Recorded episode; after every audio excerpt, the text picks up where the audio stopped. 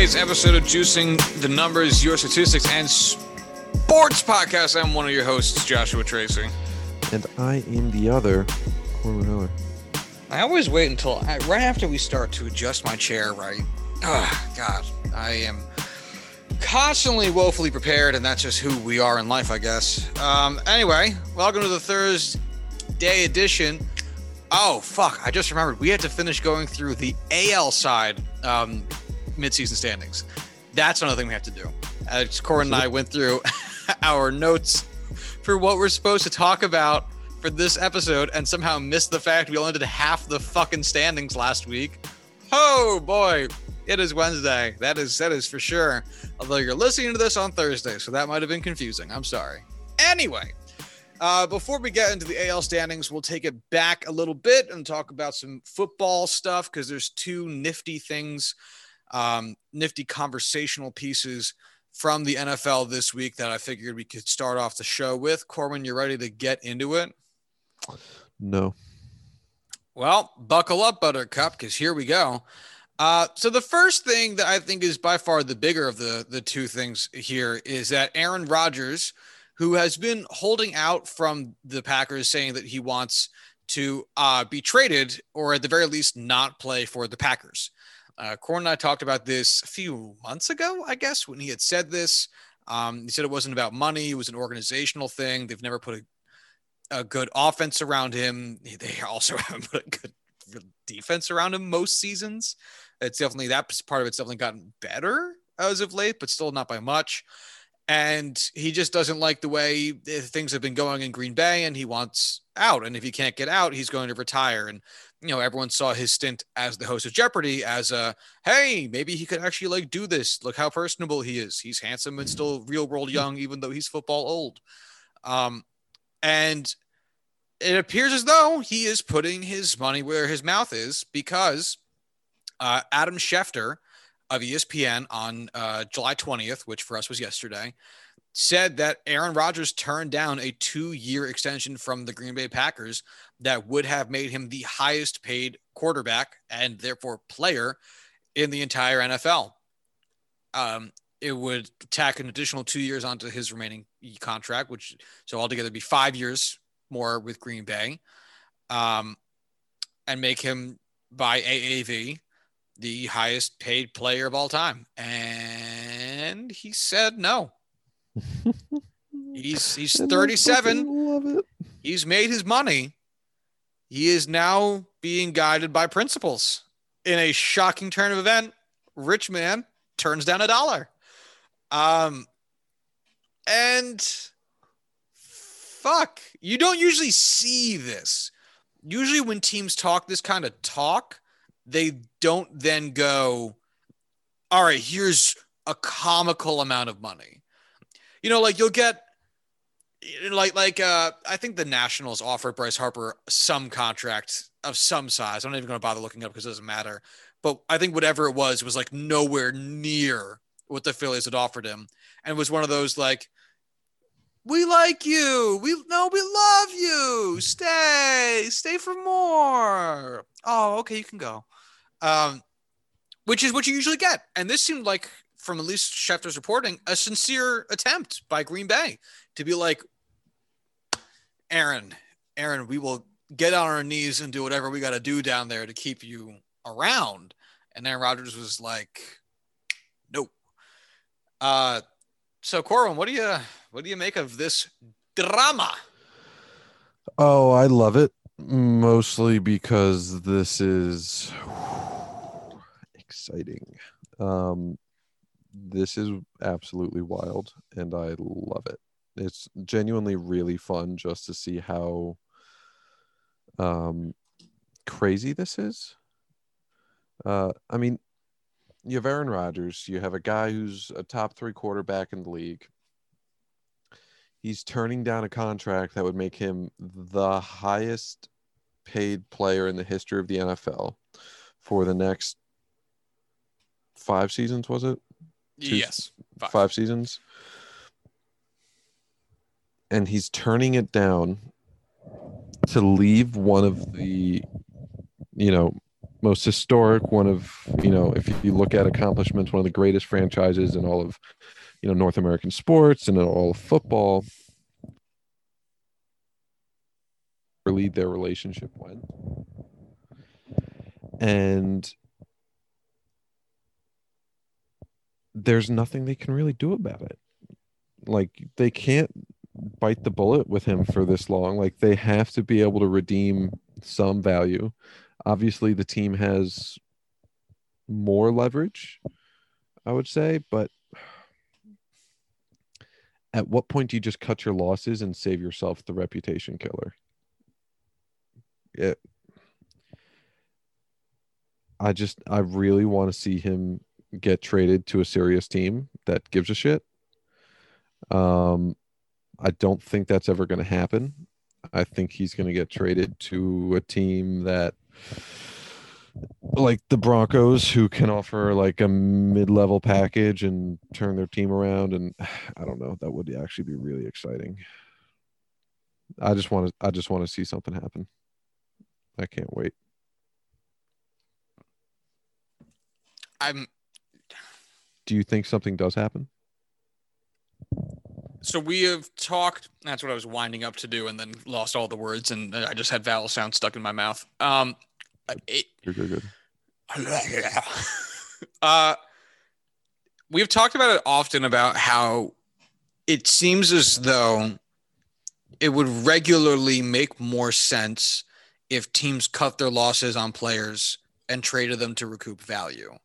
We've talked about this for a myriad. We uh, we have called this because we talked about it so much using Bryce Harper as the example, the Bryce Harper example, because it was very clear he was not going to re-sign with Washington after the end of his contract, and he didn't. And there was conversation at the time: should Washington keep Bryce Harper around?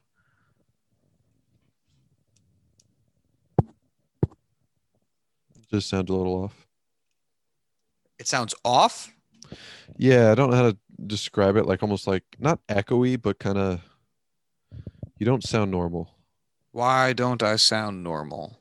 I haven't I touched anything. I wish I knew the vocabulary to describe it to you, but I would just it's Like, my my mixer isn't even on the desk. I couldn't have even touched it. I I don't know. You sound different. Oh fuck! I don't, well, I'm not editing this out because I'm very lazy and I don't really know how to do it. So this is just gonna have to be how it is. All right, hold on. All right, we had paused the recording to figure out audio issues, and it's all resolved. Anywho, uh, you'd think that with teams being so openly cold-blooded in so many other senses, they would be more cold-blooded in another, but it seems as though that cold-bloodedness only comes as a result of them trying to get rid of a player who has no or at least less production than they need rather than a good player they can squeeze whatever small amount of production out of that they can. The nationals probably kept bryce harper around to help them win a handful extra games at the end of the season rather than move him to a different team and collect prospects that could help them win more games down the road because that's how they roll uh, if i was green bay well, obviously, I think we all want to ascribe ourselves some level of virtuosity. And we'd be the good GM, the, the cool GM, all the players like to hang out with. Um, but I mean, I'm not a GM, so I'm never going to know. So I'm just going to act like that and say, yeah, I'd probably just trade Aaron Rodgers wherever he wants to go. I think he's earned that. Um, he sat for a comically long time for a guy who's going to end up as a Hall of Fame quarterback because you, as an organization, didn't know what to do about Aaron um, Brett Favre. And now Mhm. he wants you to not keep him around too long because you don't know what to do with Aaron Rodgers and he's making the decision for you. He's given your team a fuck ton. He's given you guys a Super Bowl championship. The fact that he hasn't given you more than one is your own damn fault. Move the fuck on and let him finish out his career how he wants with some fucking grace instead of being the de facto forcing into retirement franchise that you're currently on stride to be. No one wants to have to turn to the Green Bay Packers as a fun fact at bar trivia in 10 years to be what team forced Aaron Rodgers into retirement because they refused to trade him. No one wants that to be your fun fact. Move the fuck on. It's better to see Joe Namath retire as a Colt, I think. Ram, one of the teams. Um, and get to finish his career out the way he wanted than to not get that second opportunity. You'd rather see Martin Brodeur finish his career with the St. Louis Blues and understand that, yes, I have reached the end of my career rather than have to constantly wonder or feel like he got sandbagged by the Devils. It sucks, but that's the way it is. Fucking get over it. And you have the chance to get value out of it. Those other, the Jets, the Devils, they didn't get value out of that shit. You can get value out of this, and you're not doing it. Martin Brodeur wasn't coming off of an MVP season. I understand, but at the same time, like I'm, I'm, I'm fully Yeah. supporting you. Like Okay. they could get so Oh. much value back. He won MVP last year. He's not at the end of his career. He's not at the end of his road. He's got so much he can do. No, and the real reason they're not trading him is because Green Bay will be a dumpster fire without him. Absolutely. And that might sound like a well, no shit, they lose Aaron Rodgers. Well, if you take a good quarterback, uh, like the Patriots underperformed the first season without Tom Brady, but they were not necessarily a dumpster fire. They were a team that was Right. just missing their Hall of Fame greatest of all time quarterback. Like Green Bay will be a hot mess of steaming garbage and is going to expose the GM because he didn't put a good team together. Like your team is currently hmm. two fucking people. It's Davante Adams and Aaron Rodgers. So congrats, you fucked up. There's still time, but they're quickly running out of it. Quickly. And as a neutral fan, it's fun to watch. Oh, oh yeah. Very Oh, fun yeah. to watch. Gotta say. Mm-hmm. As someone who's in the AFC, this is great. Oh yeah. Yeah. Oh, dude, if Until he I gets- was until he gets traded to an AFC team, a AFC team, and uh, wrecks my shit up for the next ten years. what would you do if the Steelers traded Ben Roethlisberger for Aaron Rodgers? Which honestly also actually wouldn't be the worst thing. Aaron Rodgers trading Ben out of nowhere, like I, it would hurt me as a fan until the season started or like training camp started, and I saw Aaron Rodgers in a jersey. Until you saw the like- yeah the first the first pick of Rodgers in a jersey. yeah. I like I just came a little bit thinking about it. My mom just oh my god, I had family in town this week. Okay. I'm just gonna stop touching the laptop and giving people fucking epilepsy. Um my mom had family in town and she was telling them all about my podcast and um, you know, as moms do. And I realized in the first episode that's gonna come out since then, um I You're making your O face. coming while making my O face. So to my 16 year old cousin, I'm sorry. To my 45 year old cousin, I'm a little less sorry. But I'd like to say this isn't every episode, but it, it very much so is every episode. it's it's every episode. If this is Yeah. the one you're listening, just understand this isn't different. This is oh just no. you know me as like oh you're happy like you you were saying you know me as like a 12 year old kid because i'm a little uh, uh, all right again stop touching the Yeah. laptop i need to get a desk So Ah, yeah, speaking move of uh speaking of Wisconsin, the Milwaukee Bucks. That's right. Fuck you, the Midwest. i just also would like to say we spent so much time talking about what we could talk about this was not on it either no, um, the nba championship and we were like well we forgot well, because I was asking a question, did you watch any of it? no no I gotta I gotta admit, I was actually really excited when the Suns made it, and I was like, I'm going to watch this. I'm going to make a point of watching this. Um, but the problem is I only set up NBA alerts in like the last five or ten games of the regular season, Mhm. like game start, and I only did it for the Knicks. I didn't think to do it for the playoffs, and so I never got any alerts to when the games were. So every time there was a game happening, I found out while I was mindlessly scroll- scrolling through Twitter, like in the second half, and I was like, I'm not readjusting my whole night for this at this point. Like it's nine o'clock at night, and this is what it is, and I'm sorry. Um, I would be on Twitter and see that the game was happening. Like last night, I was like, "Oh wow, it's a really close game. It's halftime. You know, game six. This could be it." And then just decided to sit on my phone on Reddit because that was more stimulating than basketball. supposedly it was a good one, but oh man. I wouldn't know. I also think, and this is going to make absolutely no sense.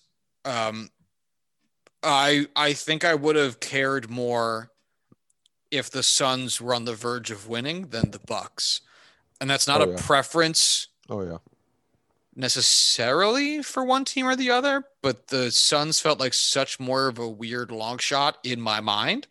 Um, maybe it's because Giannis Antetokounmpo just came off of back-to-back MVP seasons, um, not this season, but the two seasons prior. Um, and I, I I know like one name on the Suns, um, and I'm still iffy because I don't watch a lot of basketball. So I think the underdog nature of it would have intrigued me more, like the 2014 World Series. But uh, then it turned out like the 2014 World Series, and uh, yeah, I don't give a fuck. So I would have just enjoyed rooting for a team that's been like hilariously bad for most of my life, most of my conscious life, at least where I've known basketball teams. Um, it would have been cool to see them come out of nowhere and just kind of, you know, didn't even make the playoffs last year, went undefeated in the bubble, and now this year going to the NBA Finals. Like that's a great story. Plus, you know, Devin Booker's super lovable. You know, Chris Paul is an all-time player. It's a great storyline. Giannis, you know, pretty good player, but yeah, yeah, fun to hate on him. I don't I don't have any hate because I don't follow the NBA close enough, but it's there. Touche. Um, all right, moving on because again, nothing creative to say. Uh, the only other football topic that we had written down here, which we can probably move on from very quickly, is that Eli Manning and Peyton Manning will be sharing an uh, Monday Night Football booth. I think it was Monday Night Football. I had the article up, and I'm not going to check it because I folded my arms and I'm very comfortable. Uh, uh, are you interested, or does it feel gimmicky? What what would you expect out of that? From I two first am- ballot Hall of Famers. I am guaranteed. Like I'm going to set an alarm for this game. Like I don't give it. Like if Eli Eli himself was in a booth with like a normal like Joe Buck or whoever, I would not give a shit. If Peyton Manning was in a booth by himself, I'd probably like. I might tune into the game. I might try and watch it if it's you know something I can get, and it's not during the Steelers game.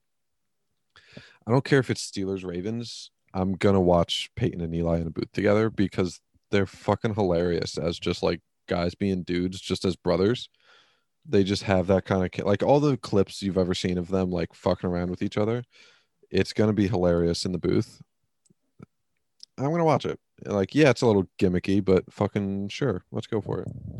Yeah, well, you know, Peyton's been doing a really great job with whatever that show he has on ESPN Plus. What's it fucking called? Peyton's places. Yeah, is that really it? Yeah, I don't know, it was something very bad. no, Um, but he's apparently been doing a, a great job with with hosting that. I don't actually watch it, but it gets good reviews, so that's what I'm passing along to you. Uh, and Eli is a fucking dope, and in the best way. He's uh, he's a Mhm. fucking goofball, and I love him. Um, and I like, what do you think we're going to get more of? Hard hitting, interesting analysis or ball busting of the highest degree. Ball busting. It's gonna be ball busting, And the thing and is, that's why I want to watch it so bad because it's gonna be like sitting on a couch with them. and That's then great. in between the ball busting will be really, really good analysis because they both can Peyton do it. Yeah, it's And Eli. Manning. Yeah, like we love to talk shit about dopey Eli, but he was the first overall pick for a reason. and played fucking forever. Won two Super Bowls. Yeah, hard Thanks, to do David against. Tom Brady and Mario Manningham. Plaxico Burress Shot himself in the leg. for the people. I'll let. You, I'll give you one guess on who drafted Plaxico Burress. like what team? Mm-hmm. The Steelers. Cool. That was a good one. Yeah. Good guess. We've talked Basically, about this a if lot. basically if it's a if it's a good wide receiver, I have just assumed that the Steelers have drafted them at this point. Mhm. It was quite. It's been quite the run. It was. It's still going. Yeah. It's astonishing and frustrating and I hate it, but I respect it.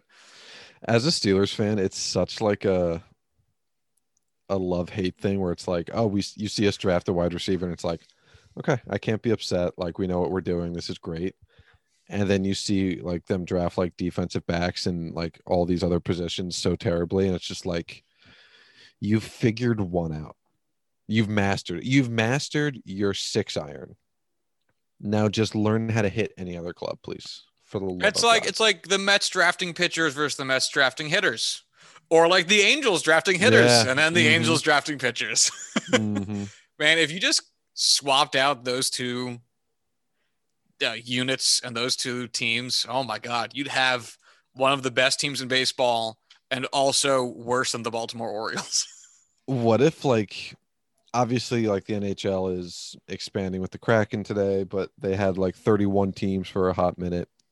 What if like they've had it for like 10 years, the expansion team like folded, never was created, whatever. And then all of a sudden they're like, all right, we're sick of this stupid odd number bullshit. We need to get rid of a team. We're just going to pick the two worst teams and just put them together and just say, you're one team now, figure it out. I would love to see if like the best personnel and the best players from the two worst teams could come together and be a winning franchise. so the two worst teams by record are the Baltimore Orioles and the Arizona Diamondbacks. And honestly, I'd actually think that would probably be pretty okay. Assuming both teams are healthy, which I know is an assumption, but suck my dick. Um, the catcher of that team would be Carson Kelly. And I'm going to be very lazy about how I do this analysis, and I'm just going to use OPS plus because again, this is a very conversational podcast. Suck my dick. I'm Um, gonna do this. I'm gonna do this with the two worst teams in the NFL while you do this. Okay. Um, so Carson Kelly would be the catcher because his 129 beats out Pedro Severino's one, uh, 79 to 78. Uh, first baseman would be Trey Mancini. His 115 beats out Christian Walker 74. Your second baseman would be uh, Josh Rojas, uh, whose 113 OPS plus beats out Pat Valaika's 36. Fuck you, Pat Valaika. What the shit is that, dog? 36? Tried to suck any dick on the way to the parking lot. God damn. Wow. Okay. not- Try not to suck any dick on the way to the parking lot. From clerks. Ah, fucking uh, How many guys have you gone down on? 36. 36. Including me? 37. 36. Sorry. I should rewatch Clerks. I'm gonna I'm gonna pick that movie on the podcast next week. You should check out Juicing the Big Screen for your movies review and discussion.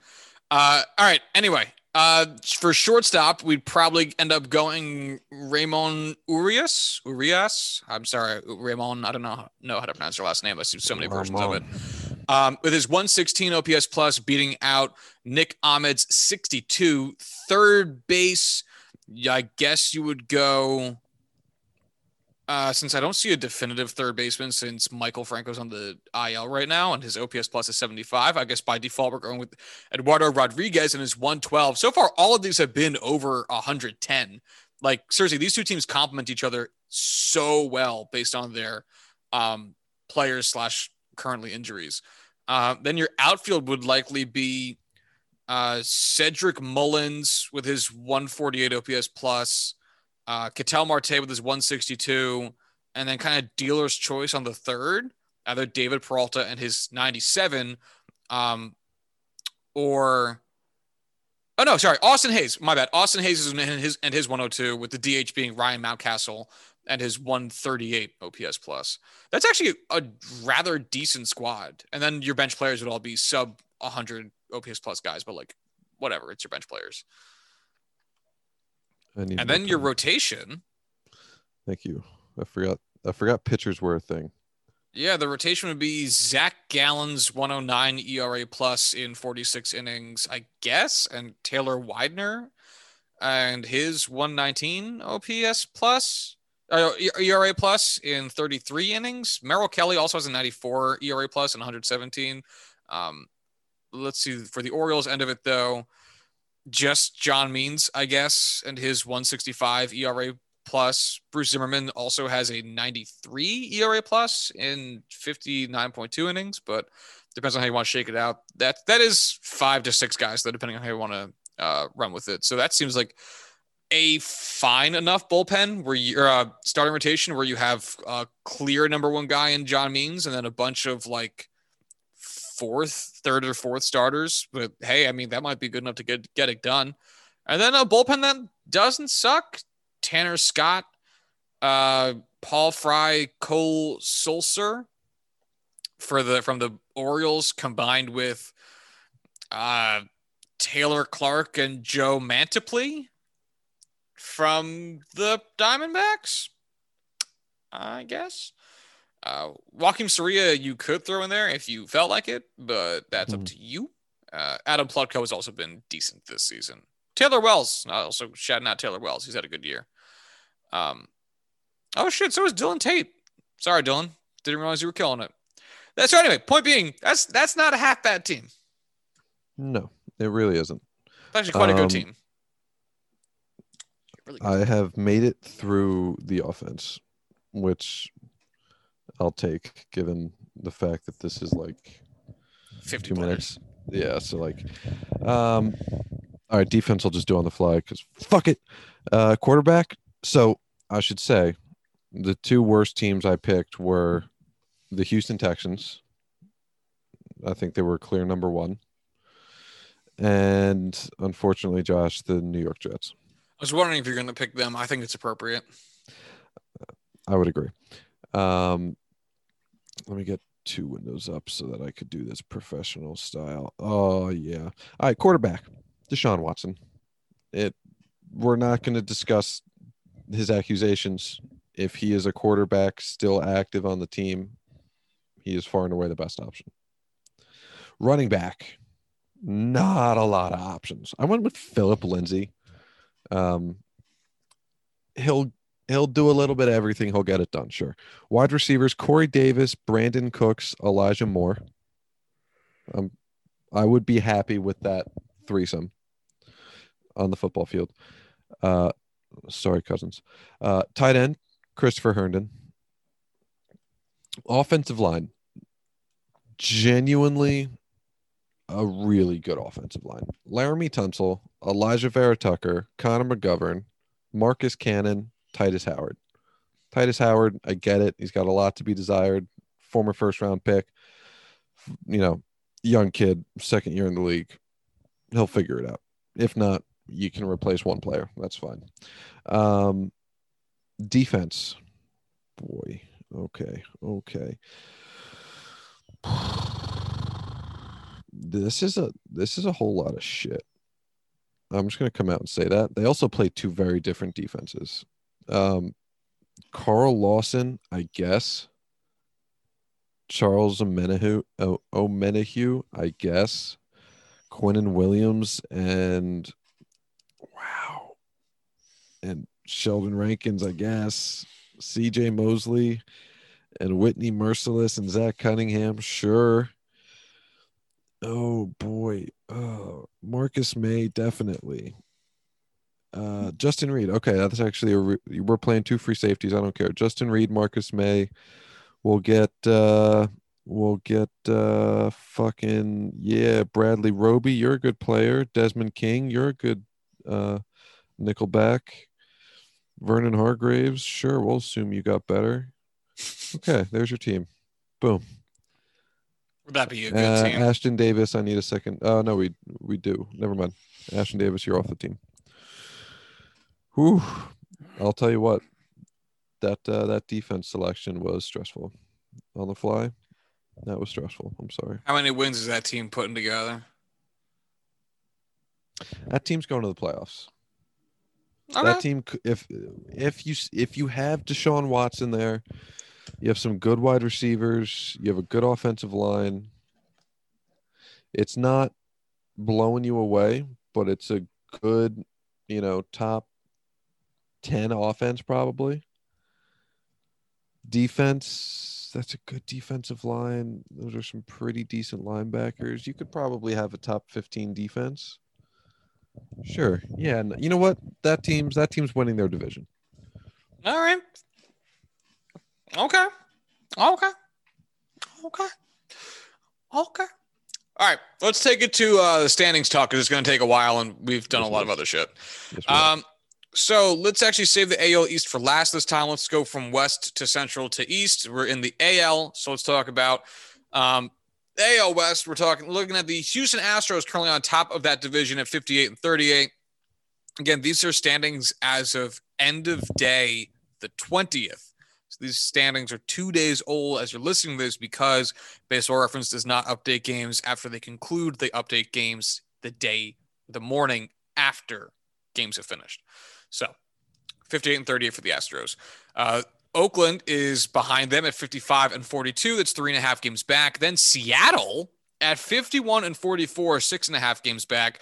The Angels at 46 and 48, 11 games back. And the Rangers at 35 and 60, 22 games back.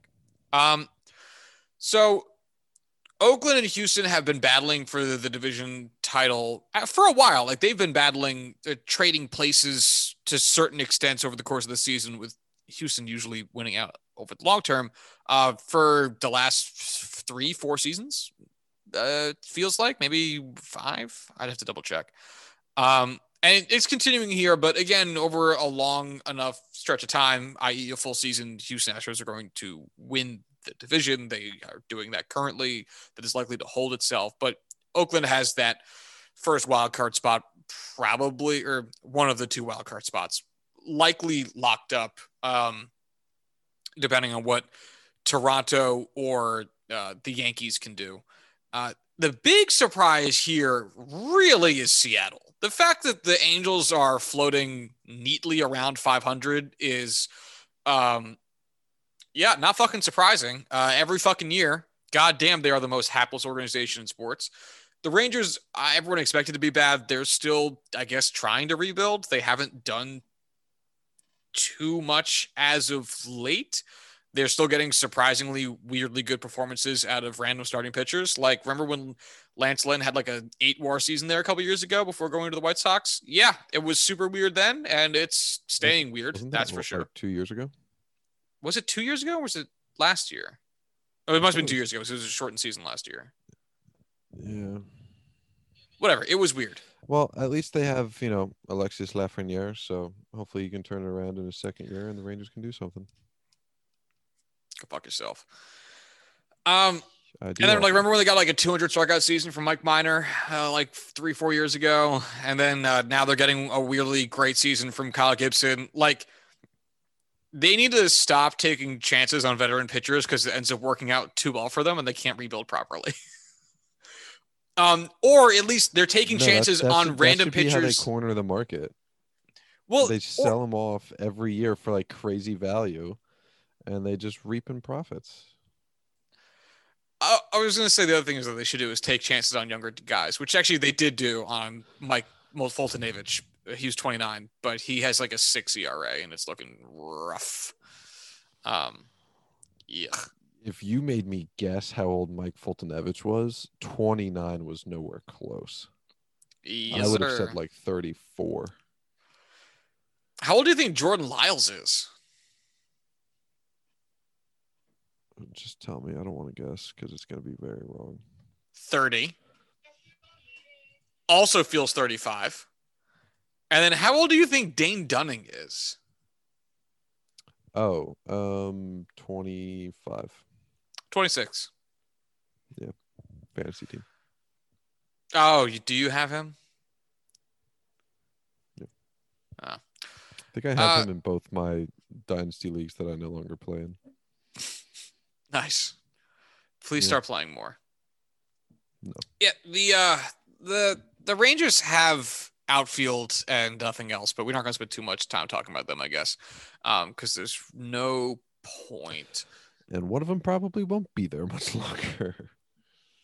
It well, that's that's part of the. I guess yeah, I guess that's a good reason to talk about it. So obviously, Joey Gallo is having himself a very tidy season, uh, 145 OPS plus. He's got like 24 home runs and you know six singles or some bullshit. Not really. Uh, he has 67 hits less.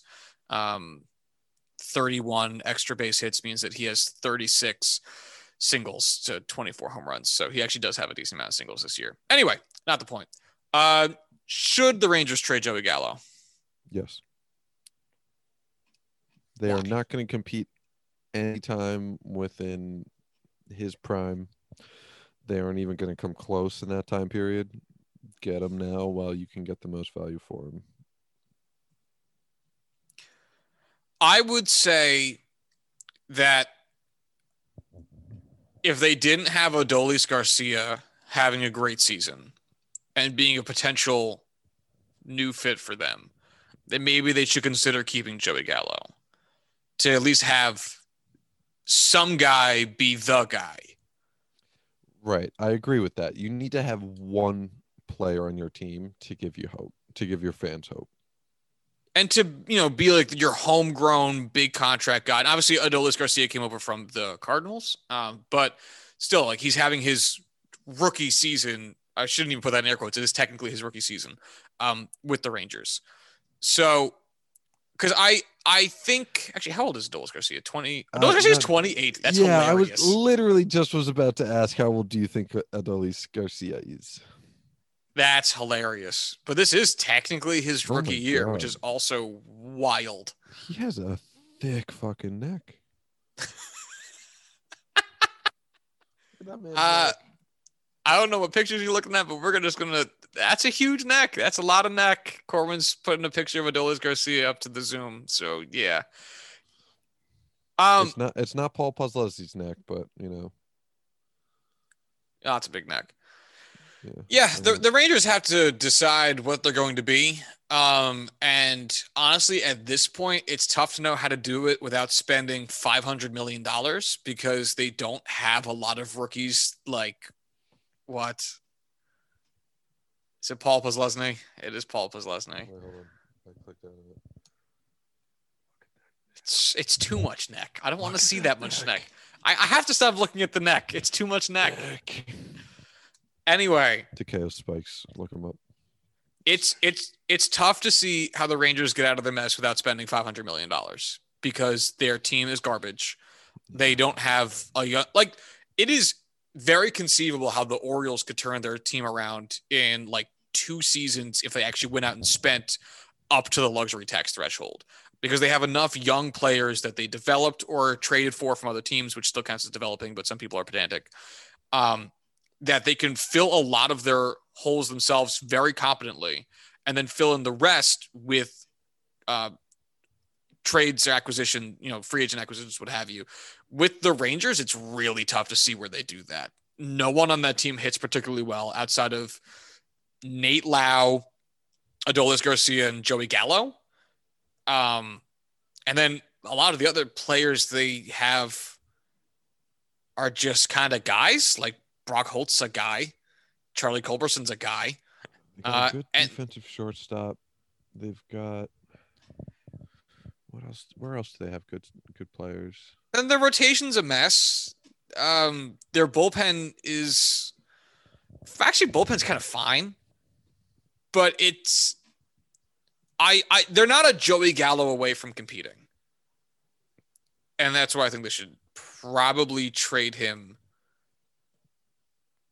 Obviously, you couldn't get a Chris Sale style return because that was Chris Sale and this is Joey Gallo. But you know, for some more top line prospect. You're right. They're fucking the their rotation is a mess. It's an absolute mess. Which is why, honestly, you know, like if you're the Yankees, you know, you're in a actually a weirdly decent position to offer up some some pitching prospects in this trade. You know, like uh obviously Yankees fans probably don't want to hear Luis Medina should should go. Um, but you know, if you put together a package that's surrounded either um, some combination of you know like Acevedo, uh, Medina, and Garcia. If I'm the Rangers, I'm all over that. Medina and Garcia could be two actual rotational pieces that you can try to build around or at least work around in the near future, you know, depending on how you want to view near, but regardless. We spend a lot of time talking about the Rangers. We should probably move on. They have Charlie Culberson, so they're actually a really good team. Sorry we uh, talked so much shit for so long. Nah, I don't. I'm not. I don't apologize at all. Uh, the Mariners are in such a shitty spot because there is basically absolutely no way they can make the playoffs, but they actually have a winning record, and it's it's it's sad that that has to be ruined for them. Uh, very much uh, hard agree, I should say. That is just so unfortunate. When was the last season you think the Mariners had a winning record after a full season? Uh, 2001. Uh, oh, actually, 2018. Really? They finished 89 73. I don't believe you. Do, do, do, I have zero recollection of that, Yeah, I don't. which means it didn't. And I refuse to accept that it happened. And then in 2016, they finished 86 and 76. Okay, so hold on. They're they are just back and forth. So the 2013 Seattle Mariners, 71 and 91. The 2014 Seattle Mariners, 87 75, winning record. 2015, 76 86, losing record. 2016, 86 and 76, winning record. 2017, 78 84, losing record. 2018, 89 73, winning record. 2019, 68 94. 2020, 27 and 33, but you know, shortened season. And so far this year, 2021, they're 51 and 44. They are just hopping back and forth over the line of 500 without being able to decide which side of it they want to be on. Wow, that's very funny, actually. Uh, That sucks for those fans. It well, I mean, they also haven't made the playoffs in the 21st century, so yeah, there's a lot to feel bad about if you're a if you are a uh, Mariners fan. Fair enough. Imagine you're a Mariners fan and you got in on you know like the 98 team and you're like we're never gonna die and then you have not made the playoffs since like 2001 or some shit uh, and the supersonics left and um, now you're getting a hockey team that could reasonably make the playoffs before the mariners do with like a 20 year head start it's insane anyway Do I just? I'm so excited for their future. I- it's They definitely such a bright. yeah it's definitely the brightest it's been in a long time uh but do you see any change in these standings in the second half uh, does the return from mike trout shake up that third spot at all or do you think oakland has the capacity to move past the astros Uh, I don't think in either account it would. Fuck, I'm just going to abandon that sentence now. Uh, no, I think the standings stay exactly the same. Fuck. I don't think the Athletics have the pitching to really overtake the Astros. And I don't think Mike Trout does enough to stop the Mariners unless they decide to just completely devolve. Oh, I actually, I mean, the A's have a really nice rotation this season, which is never the case because they usually have um, a bunch of randos who sometimes have good years and then a bunch of good bullpen games. But their rotation this season, You're not wrong. I I'll- I'll- so worried about injuries for all of them. I was, it's funny because I was going to say I'd be more worried about injuries to the Astros rotation. Really? Okay. Yeah, I mean, Zack Greinke's 37. Um, Jose Urquidy's currently on the IL. Framber Valdez has had some injury concern recently. So same as Lance McCullers Jr. Um, Hmm. they're still waiting on getting Josh James back, although chances are he'd be in the bullpen anyway, but still. Um, but so far, so good for them, I guess. Which uh, good for you guys. Go fuck yourselves. yeah, that's about where I stand on that. All right, let's uh, let's move on then from the West. Let's talk about the Central. Current standings we have here: the Chicago White Sox, top of the division, 38, 58 and 37. Uh, then followed by the Cleveland Indians at 47 45. That's nine and a half games back. Detroit Tigers 45 and 51, 13 and a half games back. The Minnesota Twins at 40 and 55, 18 games back. And the Kansas City Royals 38 and 55, 19 games back. Um, you got any surprises here for you? The Twins is obviously, I think, the the big surprise. Yeah, they were, I mean, playing quite well up until this year the Tigers too, like Twins obviously are you know, I picked them to go to the playoffs. I picked them to you know, take the one of the wild card spots. I just I I feel like there's so much surprise here. Like White Sox being the best team in baseball, surprising. The Indians being I guess they're they're only two games over 500. It's not that surprising. This is just a really bad division. Um, I guess when you actually look at the scores and not just like the order or the standings, I should say, it, it's much less surprising. Like Indians two games over 500, sure, sounds adequate. Tigers being six games under sounds right. Six games under 500 and being third in your division is fucking bad. Twins are 15 games under 500. The Royals are 16 games under 500. This is a horrible division. That's the surprise we should be talking about. Oh, well, that's not a surprise. This is this has been the worst division of baseball. But we knew it was going to be the worst. We knew it was going to be, you know, the fucking absolute worst division in all of sports or all of baseball, I should say. I, I don't want to get too hyperbolic, but this is. Did we really think it was going to be this bad? Yeah, I, I, I absolutely yeah? did. Yeah. Okay. Maybe I'm just rose-colored glasses here, but that just seems crazy. Yeah. No. It's it's it's a it's a it's a bad division. It is oh so oh so bad. Um. I will say though, obviously, again, the big surprise is the Twins. You'd if the Twins had the Tigers like record, like if those two records were switched, I'd mm-hmm. still be surprised if the Twins were doing poorly, but I wouldn't at all be surprised by the Tigers. However, the Tigers have actually done a really good job to only be six games below 500, considering the fact that they have been rife with injuries and are still trotting out a 900 year old Miguel Cabrera. Um, they have DFA'd Nomar Mazara.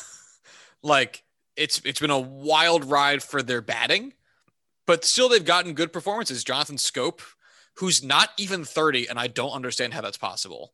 Uh, he's 29, has a 123 OPS plus. Uh, they've gotten good seasons once again out of Jeimer Candelario, Robbie Grossman, Akil Baddoo is having a wonderful rookie year. He's literally the best hitter on the team. Um, and then their pitching is really starting to kind of take shape. Casey Mize has been under an innings limit as of late because this will be his first full season um, as a starter. And I, by that, I mean, you know, full 162 game season. Uh, Tarik Skubal has also been very good. Um, and then Matt Boyd, before he got hurt, was doing well. Spencer Turnbull, before he got hurt, was doing very well.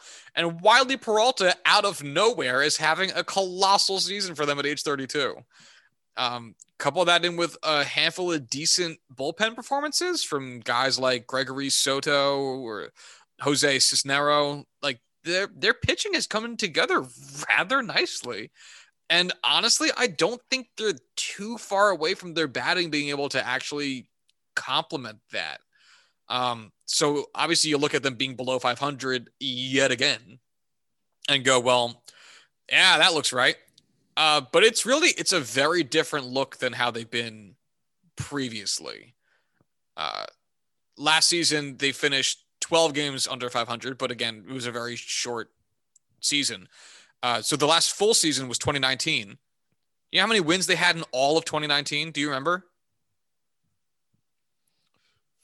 43. 47. 40 they have 45 wins today. Wow. Like it's not unreasonable to say that they're going to add on somewhere between 10 and 20 sounds high, but I'm going to say it anyway. Somewhere between 10 and 20 wins to their 2019 season total. And that's fucking impressive. In five years, what do you think the uh, standings are going to be? That is a wild question because this division is nonsense. Uh, but honestly, five years is long enough that there's a good chance that the magic of the White Sox current roster wears off a little bit as some of their older but not old players age. You know, Lance Lynn will be in his late four, late thirties. Same with Dallas Keuchel and as well be in his uh, late forties. they'll all be in uh, their sixties. Well, he's just going to last forever.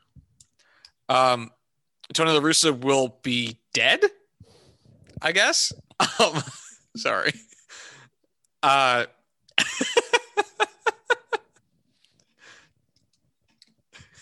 I didn't realize you were it's funny because I almost choked. Yeah. Uh, whereas Casey Mize and Tarik Skubal will literally not even be 30 yet. Like in five years, those two guys will be 29. so primes their careers. Yeah. So uh, obviously, you know, you want to look at this White Sox team and how good they are and how young they are as well and go, obviously, they are doing something right. This can be sustainable. And I think it certainly can be, but it's more so a question of, you know, five years is a little ways off. Um, oh, it's the White Sox. I was thinking about the Tigers. The Tigers, uh, for anyone curious, currently with a team OPS plus of 96 and a team runs per game of uh, 4.26 runs per game. That puts them just below the Colorado Rockies and uh, just above the Chicago Cubs. So, not great company to keep. Um, their pitching, however, is uh, who are they? We're talking about Detroit, right? Um, has allowed 4.81 runs per game which is just worse than the Mariners and just better than the Rockies with a team ERA plus also of 96. Interesting, very balanced here.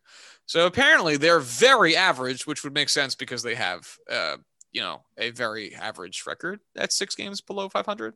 But still, that is again from where they are coming from, quite a turnaround. I would take that every day of the week.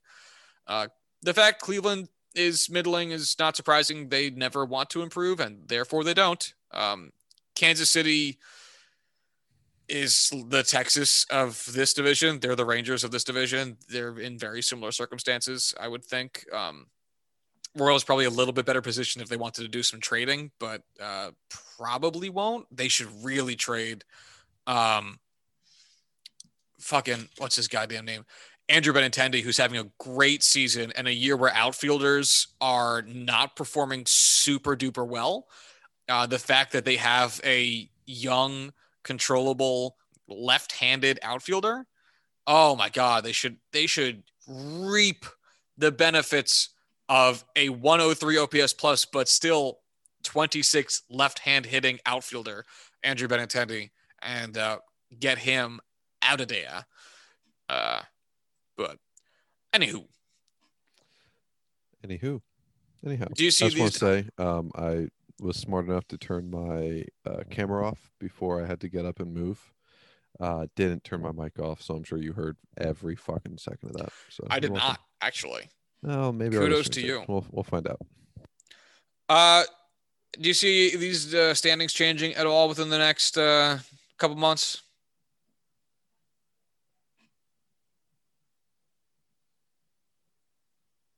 Are you muted? You muted yourself. Yeah, I absolutely did. Um, I could see like the Tigers overtaking the Indians if their young players really turn it on, and I could see the Twins dropping below the Royals. Um, but other than those two, there's really not much room for these teams to move. Like by all means, the Twins could shoot up if the Tigers falter, the Indians falter, the Twins have a second half resurgence. I just think it with how brutally bad they've been. It's uh, uh I just think mentally uh, it's going to be tough for that team to come back. Yeah, I, it's really just they are a good hitting team that can't pitch the weight of a paper bag, and it's killing them. Like if you look at their hitting, all their hitters are are doing rather well for themselves. Maybe you'd want Miguel Sano to be having a better season than he currently is, but he's not having a bad season by any means. Uh, it's just, Yeah. oh my god, that pitching, that pitching, that pitching. Listen to the ERA pluses of their starters. Jose Berrios, 113. That's wonderful. Jay Happ, 68. Kenta Maeda, 89. Michael Pineda, 102. All right, that's fine. Matt That's not the number I was expecting. right? At all. Matt Shoemaker, 52. Bailey Ober, 77. This is this is this is not good. Randy Dobnak before he got hurt, 54. Uh, Caleb Thielbar, 93. It, it's it's bad. Those are your main innings eaters right there. And then you look at the bullpen. Hansel Robles, 99. All right, that's fine. Taylor Rogers, 122 is wonderful. Jorge Alcala, 80. Tyler Duffey, 128, wonderful. And Alex Colome, 91. And it's it's it's just it's just bad. The team ERA plus is 84. That is wildly dirty. I don't like that. There's so much there that's just pure shit. They are allowing the third most runs per game in all of baseball at 5.34. Uh, uh, the only teams worse than them are the Baltimore Orioles and the Arizona Diamondbacks. That's it. And the only reason that their record doesn't look quite as bad as the Orioles and the Diamondbacks is because this team can actually hit. But that's it. That's it. So anyway. All right, let's get into the AL East and then we'll probably just end up wrapping it up. Um and oh boy, is there so much to say about this fucking division. There's a reason we saved it for last. There's so much to say about this fucking division. So, the standings as of today, the Boston Red Sox are on top of it at 57 and 38, followed by the Tampa Bay Rays at 56 and 39, one game back. Uh, Toronto currently at 48 and 43, seven games back. The Yankees 49 and 44, also seven games back, and then Baltimore at 31 and 63. Sorry, it's just it still makes me laugh every time I see it. 25.5 games back. um oh, it's just it's such a big number. Uh I should say as it stands right now, uh the Red Sox are beating the Blue Jays, which uh, would put them at 58 and 38. And the Rays, I think, already beat the Orioles. Yes, they did. So actually, as it stands right now, which I feel like is a sentence I've or phrase I've said six times in the last 10 minutes, uh, the Rays are only half a game back since they won their game today, and the uh, Red Sox game has not yet finished. So that's that. Ah, man, let's take it team by team because I have many things to say. I might just turn my mic off and just let you rant. No, no, no, no, no. We need you for this. Okay. Integral part of the experience, the Corwin Heller contributions. Uh, so this is, as I'm double checking myself, yep, the only team, uh, only division where the team in fourth place has a winning record. Every other division, the fourth place team has a losing record. And in most of the other divisions, the third place team has a losing record. So the fact that the AL East is this competitive, one to four, I don't think is necessarily surprising, but it is still. Well, no one's out of it in fourth place, and that's what's going to make this interesting to see. Um, so let's start at the bottom and work our way up. No, let's start at the top and work our way down. I really don't have too much to say about the Orioles. About way we can finish with the Yankees, basically. Uh, the Red Sox. Do you believe in the long term, and by that I mean the remainder of the season, viability of the first half Red Sox performance? I, I don't think they keep it. I think they drop a fair bit. I just don't see their pitching maintaining. I just don't see Devers and Bogaerts and and all of these, you know, JD, all these really hot players being able to carry the the uh, starting pitchers.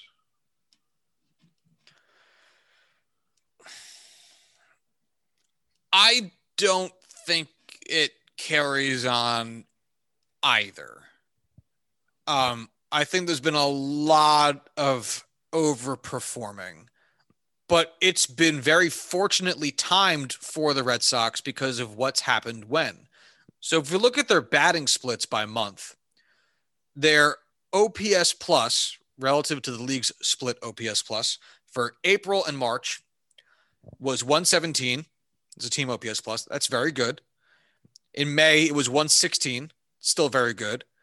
And each of June and July, it was 105, which is fine, but not nearly as good as being 12% better than the entire league for your entire team.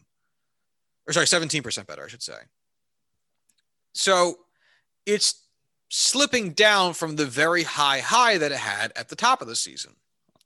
Let's look at what their pitching has done month to month. Their allowed OPS plus uh, in April and March was 90. So they were allowing uh, quite a bit. Um, oh no, sorry. I think this is going the other way. I'm trying to. I, I I mentioned it several times how I hate that Baseball Reference does this. So no, actually 90. Sorry, 90 is good. My bad. 90 is good. Um, and then in May it went up to 113, and then in June, it went up to 123. And here in July, it's dropped down to 95. So they were pitching well, pitching worse, pitching worse, and now they're pitching better. And with both of these things being so mobile and inconsistent, it is tough to get a feel as to what exactly this team is because their hitting is clearly very, very good, has, also been very timely. Like their lineup, Christian Arroyo, Xander Bogaerts, Rafael Devers, Alex Verdugo, Enrique Hernandez, Hunter Renfroe, JD Martinez are all hitting over a 100 OPS plus, which is wonderful. The second you get away from those guys, it gets destitute. Uh, Christian Vazquez, Bobby Dalbec, uh, both at 77 and 75 respectively. Then he turned to the bench. Marwin Gonzalez, 59. Danny Santana, 54. Franchy Cordero, 35. Kevin Plawecki, 84. Michael Chavis, 42. And then Jarren Duran, who just got called up recently, 70. So the point of that is saying they have no depth when it comes to their hitting which so far because they have been very timely with their hitting and their front end production guys are so good. You know, Rafael Devers, Xander Bogaerts, and JD Martinez have been phenomenal that they can cover up a lot of ground for the other guys. But the problem is when those guys don't perform at the top end, and you have to rely on the six through nine hitters, as every team has to lean on those six through nine hitters a little bit. Those guys for the Red Sox suck butt. And you look at the rotation, Nathan Eovaldi, 130 ERA plus. Martin Perez, 112 ERA plus. Nick Pivetta, 107 ERA plus.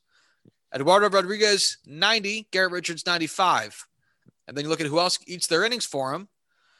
And uh, Matt Andriese, actually, sorry. Uh, yeah, Matt Andriese with a 78.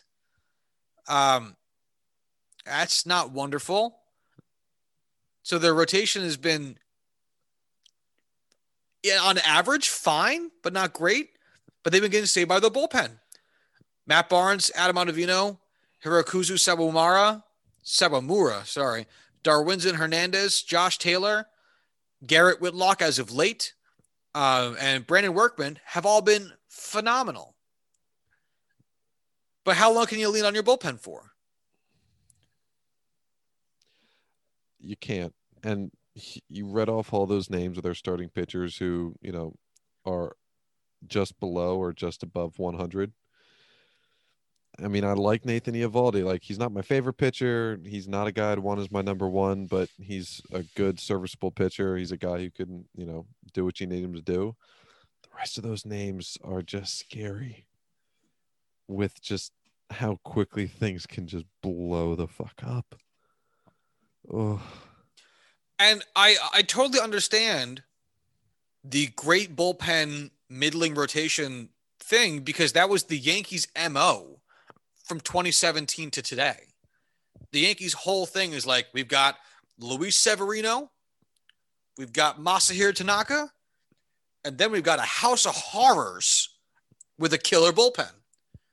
And obviously the Yankees had some 100 win seasons in there, of course. But let me tell you, it, it, it got rough, especially when you had to go to the playoffs. And unless, you know, you got, I'm sure we had some surprise great performances from guys like James Paxton, who had had rough seasons before that. But those, that it's not, it's not something you can bank on. That's something you should bank on. And that's what makes it tough. And obviously, I think the Red Sox organization is very smart. Chaim Bloom is, I mean, showing that he could do it in two different cities now, which is, I mean, that's what every GM wants to, to show that like it, it's not nobody else, it's fucking me. Um, and he's he certainly has done that by putting together a winner way faster than anybody thought was going to be possible. Um, it's just a matter of how it, shakes out for the rest of the season. And oftentimes, if something is going to, to dip, it is going to be your pitching as you just tack on more innings. It's just harder to stay healthy as a pitcher than it is as a batter. And it, we we'll see how it concludes. It's been phenomenal so far for the Red Sox, which is a infuriating sentence, but we'll see how it shakes out. And the Rays are showing the opposite. They're showing that they are able to put their shit together and get on top of it. So I was all right. You know what? Do you have any thoughts on the Red Sox? I, I was wavering between two no. different questions. Um, I really just think they're poised for, you know, there seems to be one team every year that has the second half just collapse, one team that has the second half just mega rise. I think the Red Sox are the team just destined for collapse. And I'm not saying that because I just generally don't like them. I don't have any strong hatred towards them, you know, nothing like that. I just I don't like them like them, so you can't hold me against fucking words. Yeah. You can't hold that against me was what I was looking for. I got you. All right, so let's take a look at the Rays then, who, as again as it stands today, at this moment, just one game or half a game back. So the Rays are in a wacky situation. Let's look at their um, let's look at their current construction. The team is batting rather well. Their uh, catcher Mike Zunino, 127 OPS. I'm not going to read them all off, but the only guys under 100 as it stands um, right now is uh, the baseball reference has the shortstop listed as Willie Adames. So I guess he's chewed the most innings at shortstop, but it's really Taylor Walls at 87. Um, Kevin Kiermaier, the center fielder, at 92, and Manuel Margot is currently on the IL at 98. So really Brett Phillips at 79. Um, and their pitching has been has been Rays pitching, man. Uh, I mean, um, Tyler Glasnow before he hit the IL was having a great season, but outside of that, the starters have been the starters, and then the bullpen has been ridiculous. So Ryan Yarbrough, uh, Michael Wacha are the only two starters below 100, but they're not joined by the guys sharing the rotation spots with them aren't very far behind, as uh, Rich Hill and Shane McClanahan each have a 102 ERA plus. But the bullpen's been great. Bullpen's been absolutely phenomenal. Um, Diego Castillo, the closer, has a 138 ERA plus, and then it really only gets better from there. Ryan Thompson, before he hit the IL, was at 168. Andrew Kittredge is at 251.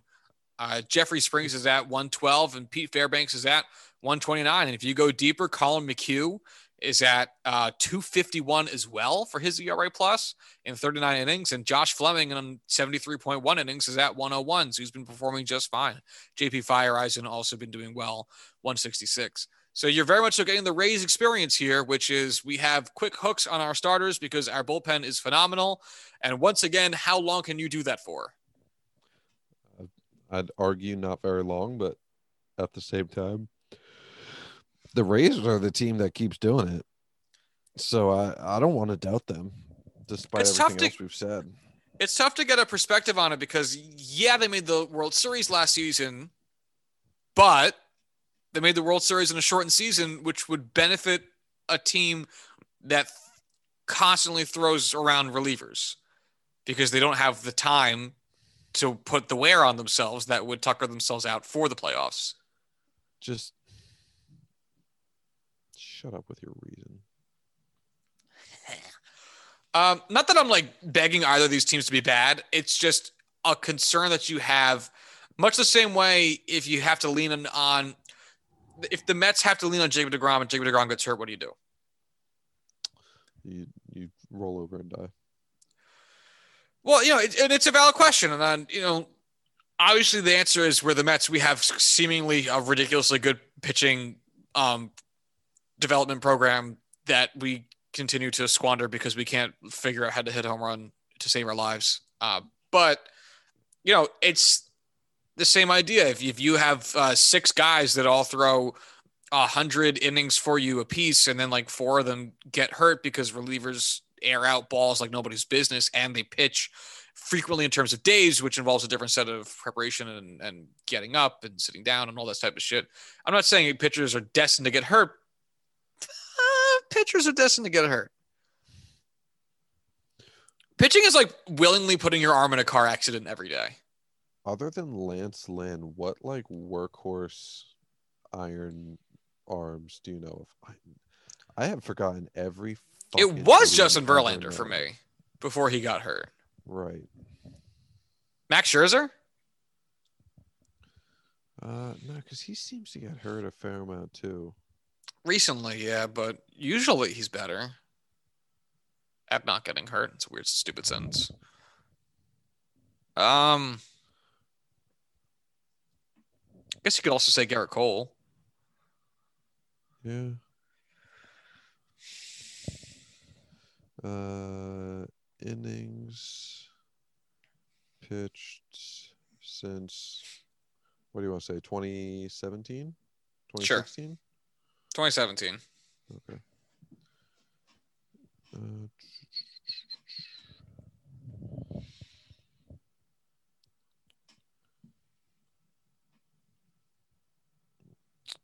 I can't find that information readily.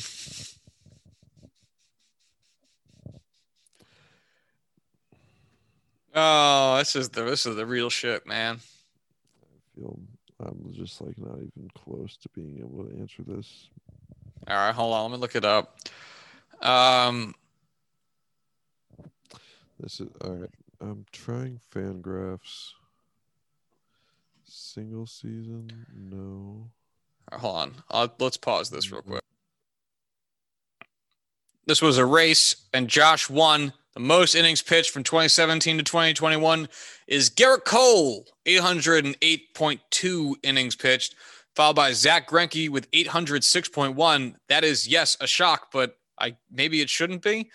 Um, followed by Jacob DeGrom for all his injuries at 782.1, and Max Scherzer, despite all of his, at 766.0. And Corwin, would you like to guess at five? Oh, hold on. I lost Corwin. He'll be back eventually. Um, number five is absolutely not a guy I would have picked, but I guess it makes sense because I'd never usually hear about him being hurt, and that is a big thing when you're part of a rotation in order to accumulate a bunch of innings because obviously you're getting the playing time, you're in the rotation. Um, that's Aaron Nola, who's pitched 760.2. Patrick Corbin uh, is number six at 756. Trevor Bauer at 745.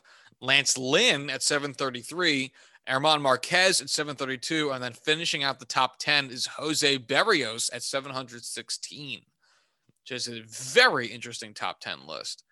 Um, so I guess it's only fair to qualify all of those people as workhorses since they have the innings to back up that title.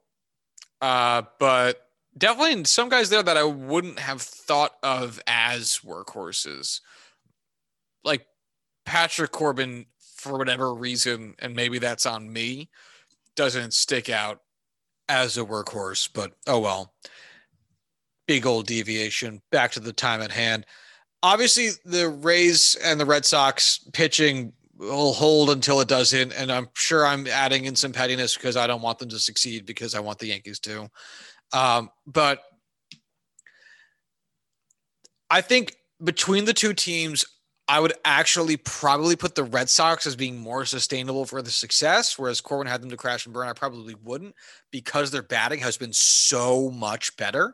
I think if anything, with the susceptibility of bullpen health as a as a as a as a given, uh, the Rays are probably more well positioned to struggle in the second half. Welcome back, buddy.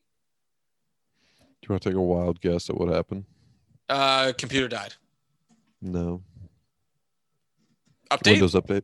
Yep. Ah, there it is. Uh, the top ten. I'm just gonna read it out because I already moved on. Um, Already, I I I figured it out as as I oh, opened okay. up my like as I was waiting for Zoom. I was like, oh, this was incredibly easy. Once I put it together, like once I found the actual option, it's like, oh, it's right there. Gotcha. So who who do you, let's make sure I I did it my, mine right then. Who was your top five? Um, Gerrit Cole, Zack Greinke, Jacob Degrom, Max Scherzer, Aaron Nola. Yep, I got the same guys. I'm surprised Aaron Nola's there. That's so when you when you had died out before I realized you were gone, I had said I'll give you a guess at who number five is because I would not have picked him as being a workhorse. Um, and it was Aaron Nola. Yeah. Yeah. Jeez. So let's talk about Toronto. They're currently tied with the Yankees in terms of uh, how many games back they are from the division title. Uh, but they are one up on the Yankees in the loss column, which obviously matters the most. Um, and they, like to a certain extent, the Red Sox have found their success in hitting. They have been creaming the ball, uh, and it's helped make up for some deficiency with their pitching. Um, since everyone not named Robbie Ray has not been pulling their weight. Um, sorry, not Robbie Ray. Um, oh no, hold on. What am I looking at? I was sorry. Hold on. I looked at the wrong stat. Uh, actually, their rotation's been super decent. Robbie Ray 153 uh, ERA plus, Hyun Jin Ryu 135, Stephen Matz 101, Alek Manoah who just hit the 10 day IL this week, uh, 155, and then Ross Stripling at 89. That's it. They actually have a very nice rotation looking here. Uh, yeah, Yeah, I mean, it explains a lot. Robbie Ray. uh, I mean, you're. I know you're going to ask what the biggest surprise is. It's it's Robbie Ray by a million. Like this guy was absolute. Like he was Mr. Hype like three, four years ago, and then has just been cast away as like, yeah, you're not bad, but like you're fucking dog shit kind of reputation. Like we, So- he got shit on a lot on Reddit. At least that's you know, of course, that's where we get all our baseball knowledge. But like he's been bad, but not like hot trash like some pitchers. So I had applied for a job with the Yankees two years ago, I think. And because it was relatively recent. And I got to uh, the second or the third stage with them to be in their analytics department. And I think I actually talked about it on the podcast when it happened. And one of the, and the stage I was at was like a survey, uh, like an open ended 10 question kind of thing. And it was like a how you think kind of thing. And one of the questions was, who would you trade for if you were in the analytics, analytics department? And my choice was Robbie Ray.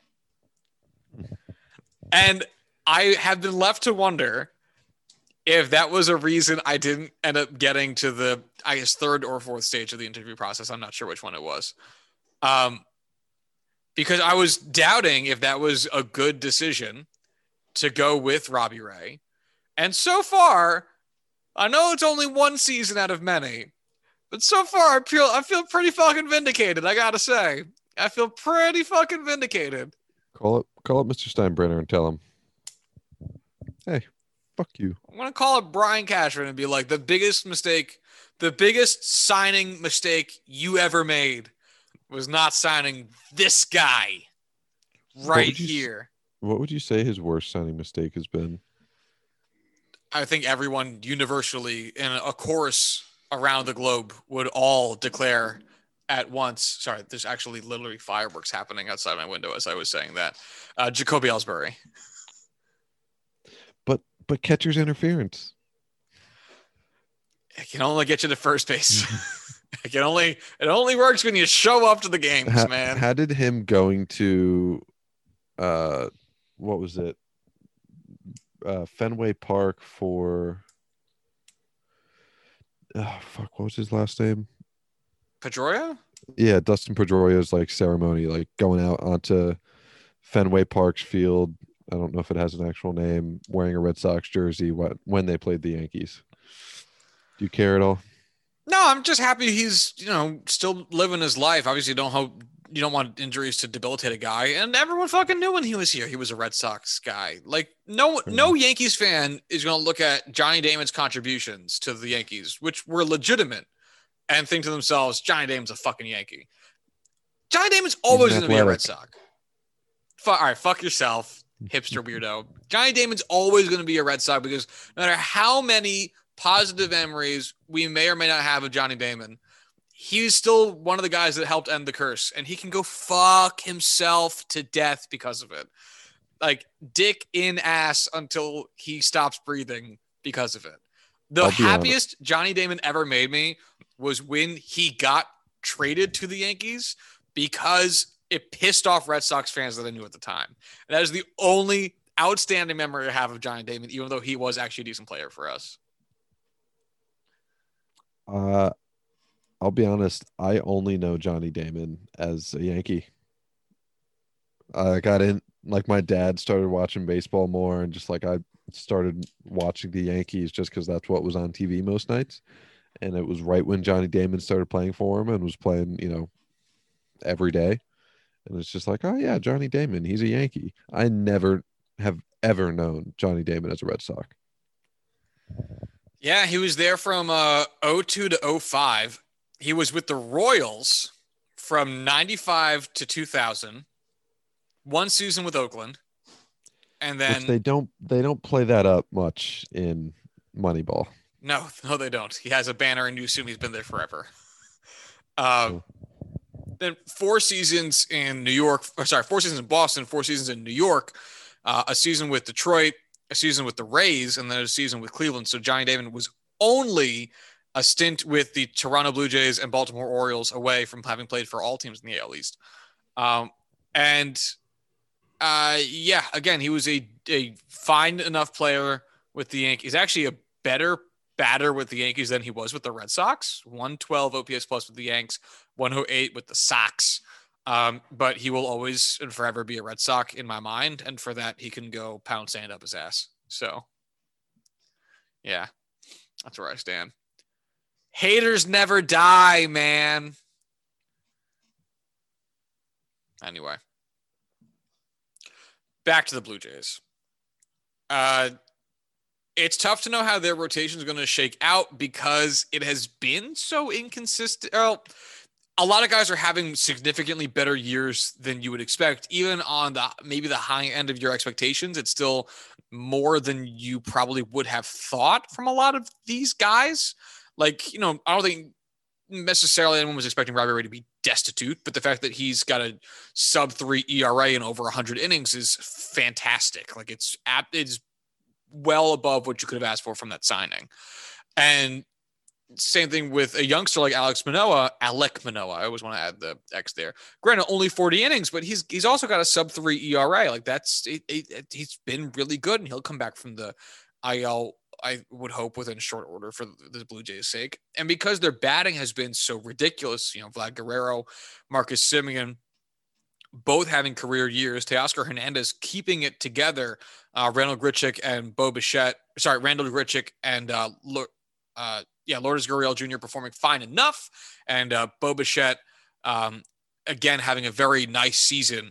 You know, this is a team that is built to hit, and as long as their pitching doesn't lose them games, they should be in a position to win. And that's kind of what raises the question of who will win the war of attrition to continue potentially moving up in rank, the Yankees or the Blue Jays. And that's why it might be a little bit tough to pick the Yankees because the Yankees don't do as many things as well as the Blue Jays do. And obviously, I the Yankees are better positioned to make trades because the Yankees have a very good farm system and a lot of money should they choose to flex it. if this if their position doesn't change today, it's going to be tough to see how they kind of move forward from that. Um, the Yankees have one, two, three, four, five players above an OPS plus of 100. J, uh, DJ LeMahieu just falling shy of that, but the guys that they're not getting that production from matter. Gleyber Torres in his 85 is that's not good. Brett Gardner has way too many at bats, and he has a 63 or sorry 72 OPS plus. That's that's just bad. Miguel and Andujar too many at bats and has an 83 OPS plus.